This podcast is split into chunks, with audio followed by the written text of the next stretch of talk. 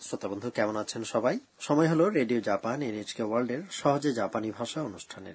এতে আপনাদের সঙ্গে আছি আমি কামরুল ইসলাম। আর আমি শারমিন সিদ্দিক ভুইয়া। আজ সাঁত্রিশতম পাঠের মূল বাক্য হচ্ছে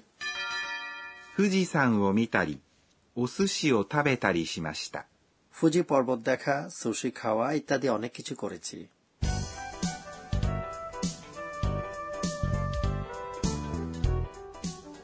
আমাদের এই আসরের প্রধান চরিত্র হচ্ছে থাইল্যান্ড থেকে আসা শিক্ষার্থী আন্না শিজুকায় বেড়ানোর পর আন্না টোকিওতে তার ডরমেটরিতে ফিরে এসেছে আন্না তার ভ্রমণ সম্পর্কে ডম মাদারকে জানাচ্ছে চলুন তাহলে শুনি সাঁত্রিশতম পাঠের কথোপকথন এই পাঠের মূল বাক্য হচ্ছে 富士山を見たり、お寿司を食べたりしました。 ফুজি পর্বত দেখা সুশি খাওয়া ইত্যাদি অনেক কিছু করেছি 旅行はどうだった富士山を見たり、お寿司を食べたりしました。楽しかったです。それは良かったわね。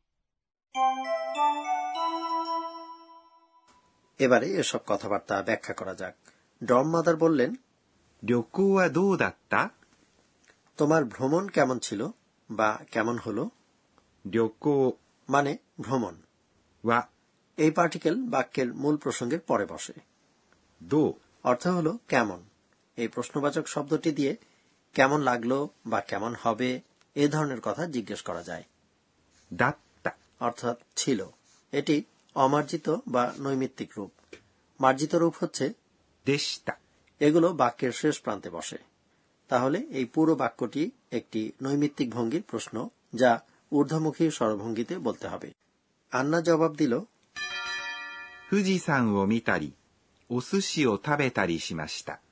ফুজি পর্বত দেখা সুশি খাওয়া ইত্যাদি অনেক কিছু করেছি আর এটাই হলো আজকের মূল বাক্য মনে হচ্ছে এই বাক্যে তারই কথাটি দুবার শুনলাম ঠিকই লক্ষ্য করেছেন শারমিন সান たり、 অনেকগুলো কাজের মধ্য থেকে কয়েকটি নমুনা প্রকাশ করার ক্ষেত্রে ক্রিয়াপদের সঙ্গে যুক্ত হয় যেমন এখানে আন্না দুটি কাজের উদাহরণ দিয়েছে শিজোকায় তার করা বিভিন্ন কাজের মধ্যে ছিল ফুজি পর্বত দেখা এবং সুশি খাওয়া বুঝতে পারলাম 富士山 মানে হলো ফুজি পর্বত を এই পার্টিকেলটি বাক্যের কর্মপদের পরে বসে এবার দেখা ক্রিয়াটির জাপানি হল 見ます。 এই ক্রিয়ার তা রূপ হচ্ছে 見た。 অর্থাৎ দেখেছি এই রূপটির সঙ্গে রি যুক্ত করলে হয়ে যাবে 見たり。 ও তাহলে মিতা অর্থাৎ দেখেছি কথাটির সঙ্গে রি যুক্ত করেই তৈরি হয়েছে মিতারি এবার বুঝতে পারলাম। হ্যাঁ ঠিক একই ব্যাপার ঘটেছে। ওসুশি ও তাই কথাটির ক্ষেত্রেও। ওসুশি। মানে হলো সুশি এক ধরনের জাপানি খাবার যাতে ভিনেগার দিয়ে স্বাদযুক্ত করা একখণ্ড ভাতের উপরে কাঁচা মাছের স্লাইস বসানো থাকে। সুশি কথাটির আগে সম্মানসূচক ও উপসর্গ যুক্ত করার ফলে এটি মার্জিত শোনাচ্ছে। এরপরেই আছে পার্টিকেল ও যা দিয়ে কর্মপদ নির্দেশ করা হয়। থাবেতারি কথাটির মধ্যে আছে খাওয়া অর্থাৎ থাবে মাস ক্রিয়াটির তা রূপ থাবেতা অর্থাৎ খেয়েছি। এবং এর সঙ্গে যুক্ত হয়েছে রি।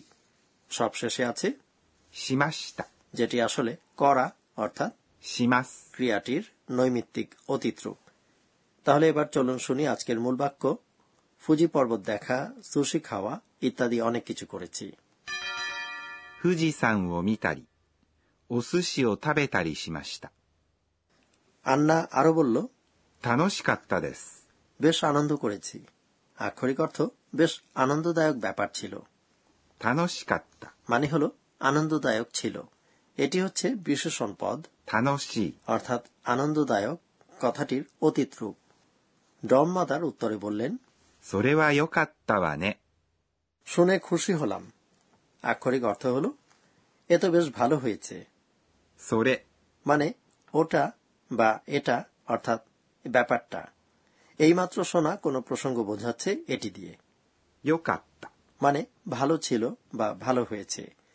বিশেষণ পদ ভালো অর্থাৎ ই কথাটির অতীত রূপ এটি। ওয়ানে।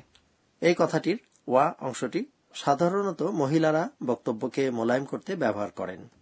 নে কথাটি বাক্যের শেষে জুড়ে দিয়ে শ্রোতার সম্মতি বা অনুরূপ মনোভাব প্রত্যাশা করা হয় তবে এই পুরো কথাটি কোনো পুরুষ হয়তো বলবেন এভাবে それはよかったね。 সোরেওয়া ইয়োকাত্তানে এইভাবে বলা হলে তা পুরুষ বা মহিলা উভয়ের ক্ষেত্রেই একই এবার চলুন আরেকবার শোনা যাক সাঁত্রিশতম পাঠের কথোপকথন 旅行はどうだった富士山を見たり、 お寿司を食べたりしました。楽しかったです。それはよかったわね。 এবার টিচার আমাদের বুঝিয়ে দিন পর্ব জাপানি ভাষা শেখার এই আসরের তত্ত্বাবধায়ক অধ্যাপক আকানে তকুনাগা আজকের শিক্ষণীয় বিষয়টি নিয়ে আলোচনা করবেন এই পর্বে তারই কথাটি ব্যবহার করে কতগুলো কাজের নমুনা উল্লেখ করার নিয়মটি বিশদভাবে জানতে চাই চলুন টিচারকে জিজ্ঞেস করা যাক 私が教えましょう。 টিচার বললেন অনেকগুলো কাজের মধ্য থেকে দুটি বা তিনটির কথা নমুনা হিসেবে উল্লেখ করার ক্ষেত্রে এসব ক্রিয়াপদের তা রূপের সঙ্গে রি যুক্ত করে ধারাবাহিকভাবে বলা হয় বাক্যটির শেষে করা ক্রিয়াটির বিভিন্ন রূপ দরকার মতো ব্যবহার করা হয় যেমন します。 অর্থাৎ করি করেন করব ইত্যাদি しました。 করেছি বা করেছেন অথবা したいです。 করতে চাই যেমন আজকের পাঠে আন্না শিজোকায় অনেক কিছু করার কথা ডম মাদারকে বলতে গিয়ে দুটি নমুনা উল্লেখ করেছে ফুজি পর্বত দেখা এবং সুশি খাওয়া। ফুজি পর্বতের উল্লেখ করার ক্ষেত্রে সে দেখা অর্থাৎ মিমাস ক্রিয়াটির তারূপ মিতা নিয়েছে এবং এর সঙ্গে রি যুক্ত করে বলেছে। মিতাই। আবার সুশি খাওয়ার কথা বলতে গিয়ে খাওয়া অর্থাৎ থাবে মাস ক্রিয়াটির তা রূপ নিয়েছে থাবে এবং এর সঙ্গে রি যোগ করে বলেছে। তাবেতারি। একসঙ্গে বললে ফুজি পর্বত দেখা সুশি খাওয়া ইত্যাদি অনেক কিছু করেছি। এটি জাপানিতে হবে? ফুজিসান ও মিতারি ও সুশি ও থাবেতারি সীমাসিতা শিজুকা ভ্রমণকালে আন্না অনেক কিছুই করেছে। কতগুলো ক্রিয়ার সঙ্গে এভাবে তারই যুক্ত করে বললে তার অর্থ দ্বারায় উল্লেখ করা কাজগুলো ছাড়াও আরও অনেক কাজ করা হয়েছে। তারই কথাটির অন্যরকম ভূমিকাও রয়েছে।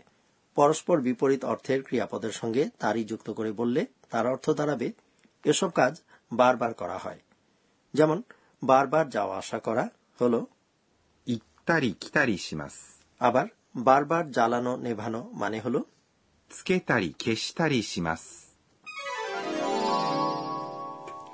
এই ছিল টিচার আমাদের বুঝিয়ে দিন পর্ব। এবার ধন্যাত্মক শব্দ নিয়ে পর্ব। আজ আমরা ক্লান্তি বা অবসাদ বিষয়ক কিছু শব্দ শিখব। হেতো হেতো।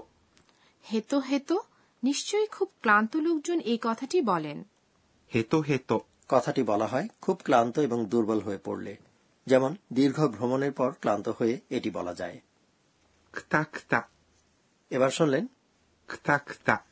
অত্যন্ত ক্লান্ত বা অবসন্ন হয়ে শক্তিহীন হয়ে পড়া অবস্থাকে বোঝায় এটি দিয়ে।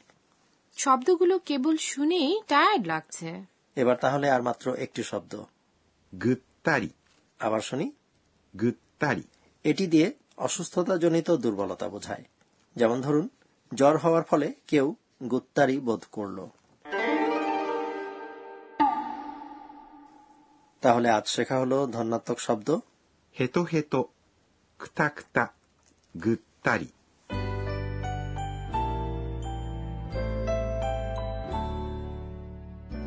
ভাষা শেখার আসর শেষ করার আগে সময় হল আন্নার স্বগতোক্তি শোনার।